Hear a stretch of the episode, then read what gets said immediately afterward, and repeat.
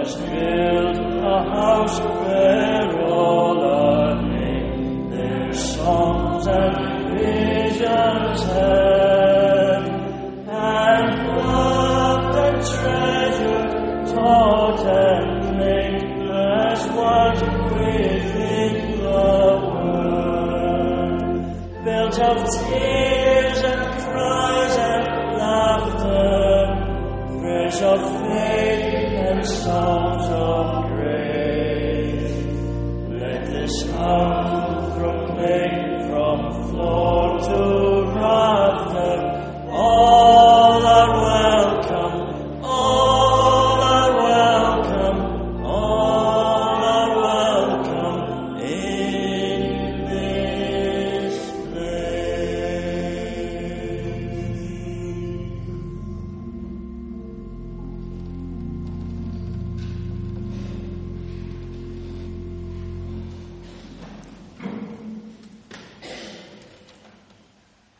Words of my mouth and the meditation of all our hearts be acceptable in your sight, O Lord, our strength and our Redeemer. Amen. Inclusion is a big word for modern life, a huge and important theme, part of the zeitgeist, a buzzword of the moment. Inclusion. It's big in schools.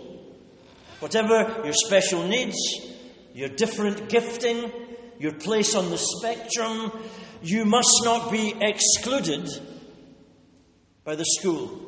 Inclusion is how it has to be, and the school will organise itself around your needs, and rightly so. Living out the implications of inclusion policies has become accepted as a cultural imperative. Businesses have whole departments dedicated to overseeing proper practice in the world of inclusion and its twin sister, diversity. And given that this is the way of the world now, enshrined in various declarations of human rights, how alien to that mood it seems when we hear talk of walls and fences and keeping out and excluding and people shut out and cut off from opportunity. Equal opportunity for all no one barred from benefit because of race, gender, orientation, or creed. This is the new dynamic. Long ago in the American Constitution, it was enshrined in its mantra justice for all. Justice for all. Seems only right. No one left out of the equation. And this is now a global ideal and aspiration, a commitment reinforced by the United Nations Declaration of Human Rights in its preamble. Whereas recognition of the inherent dignity of and the equal and inalienable rights of all members of the human family, this is the foundation of freedom and justice and peace in the world. It goes on to say, all human beings are born free and equal in dignity and in rights. It goes on to say, all are equal before the law and are entitled without any discrimination to equal protection of the law. All are entitled to equal protection against any discrimination in violation of this declaration. All, no exceptions. For such a little word, all is a big idea. We like it most of the time. There is a, a, roundedness to it. It feels good. All are welcome in this place, we sing.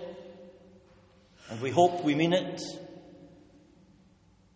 But are we comfortable when the all refers to the fact that according to the Bible, all have sinned and come short of the glory of God.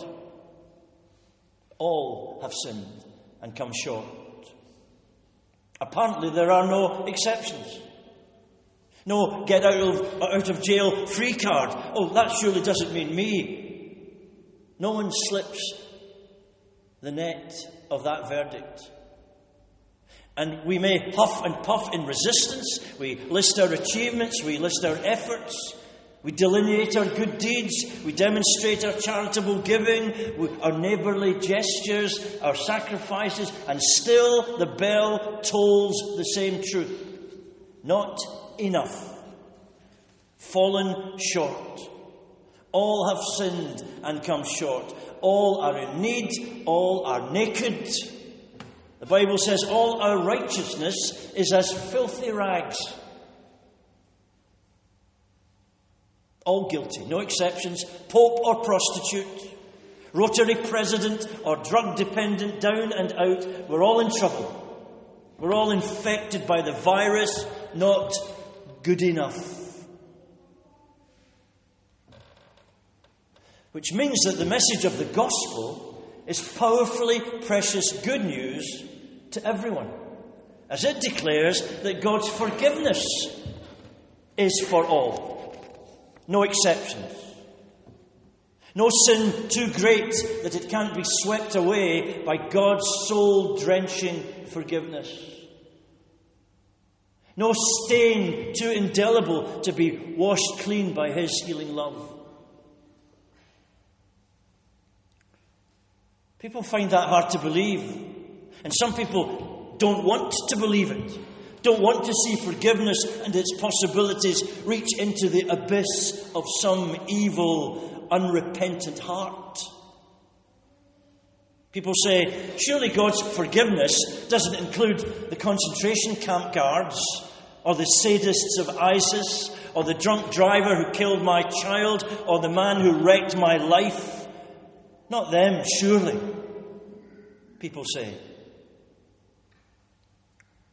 And perhaps even sadder, some people can't believe that their personal transgression that sits like a boulder on their heart and weighs them down with guilt and shame can be overcome and washed away. Their betrayal, their ugly deed, their harsh words, cleansed by the gracious forgiveness of God. And that's the real question about God's forgiveness. Is there forgiveness or is there not? Is the deed done or is it not done? Does it depend on what Christ has done for us or does it need me to fix something before it works? Does it depend on my response before it counts? Does Christ come halfway and say, Now you've got to come the other half? Is that how it works? The Bible based metaphors abound, and with them the questions Is the sacrifice of Jesus Christ on the cross of Calvary adequate, efficacious, sufficient? Are the slaves his love sets free really redeemed? Has the ransom he paid been paid in full? a debate that's raged across the church, what's called universalism. All are included, all are delivered, everyone is made clean, versus my personal faith as the reality that pertains. What counts, the cross of Calvary or my response to it? Of course, just because you are forgiven doesn't mean you necessarily want to be forgiven. If you insist, I'm fine, I don't need the cure because I haven't got the disease. I don't need the solution because I don't have the problem. I'm doing fine, thank you very much. I'm not afraid to face my Maker and bring all the good deeds I've done and the brownie points I've earned. I don't need to be saved. It's not as if I'm drowning people say. If you resist the love of God with your stubborn heart, if you prefer to live like a pauper, even though you are a prince, that's your prerogative. Those who would rather rule in hell than serve in heaven are free to make that choice. At liberty to live in the desert and turn their back on the garden that's there for them. We can do this, we free men and women. Harden our heart against the approach of His grace. Turn our back on the sunlight of His promise. We can do that if we choose, and some people do.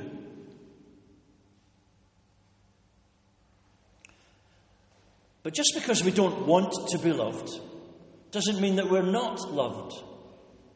Just because we want to live in a dungeon of our own creation, our own ego, doesn't mean that we're not, in fact, free to live in the sunshine. The Bible tells us that a cosmic miracle of love, beyond our defining or describing, happened when Christ bore our sins on the cross and brought forgiveness, new life, eternal promise, the liberty of redeemed slaves to all his children. Not partial, not just for the lucky few. It's happened. It's done. It's finished. Like he said on the cross, it is finished. We may not know, we cannot tell what pains he had to bear, but we believe it was for us he hung and suffered there. And we're all embraced by His grace and held to His heart. Because we all needed Him. And because we all needed Him, Christ died for us all. And the good news that we announce to the world is this that He has made us rich in His mercy. He has made us His own. Now let's be His. And the implications of that are that his call to follow him, his invitation to discipleship, his summons, these come to us all too, with no exceptions. We're all invited to walk with him, to share our life with him, to open our heart to his coming, and to share the blessing of his spirit, changing how we think and see the world and see other people. Here is the gospel. There is not a single person in the whole world to whom he does not address his call I love you and I died for you. Come and follow me. No exceptions. Nobody left out. Will you come and follow me? if I but call your name?